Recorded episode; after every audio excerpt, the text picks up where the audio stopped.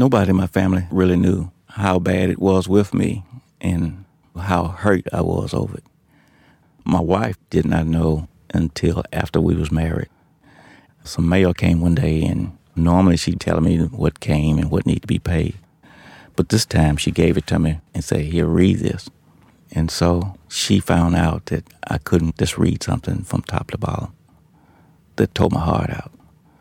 And at this point, I was working in the shop that repaired construction equipment. And they wanted to give me a desk job. And I know that I couldn't do this. I would lay awake at night trying to figure out how can I tell them I didn't want the job. And so I told them that I was satisfied with what I was doing. Most of the time I would just try to stay in the background because I just didn't feel worthy of being up front for anything. Do you remember when you first found out that you were going to have a baby? What did that feel like?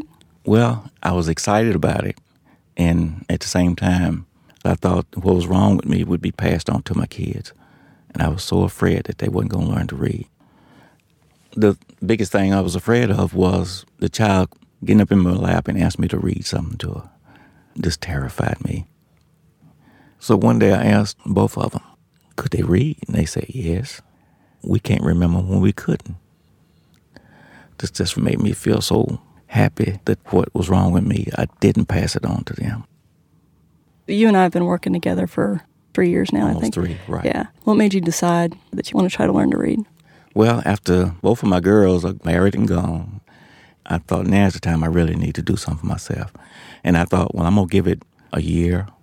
If I can't pick up anything, I'll know it's just not for me.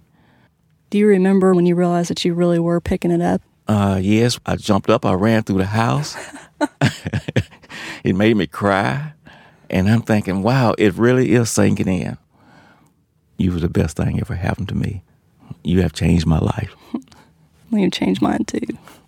I'm looking forward to the next five or ten or however many years that we still have to work together. So And am it's I. gonna be fun. I'm looking forward to it.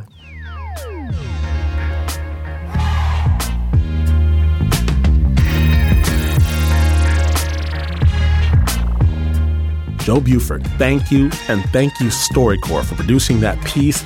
StoryCorps is a fantastic partner in the story game, and you can find out more about what they do, maybe even share a story with them at storycorps.org. You are listening to Snap Judgment, and to hear more stories, visit snapjudgment.org.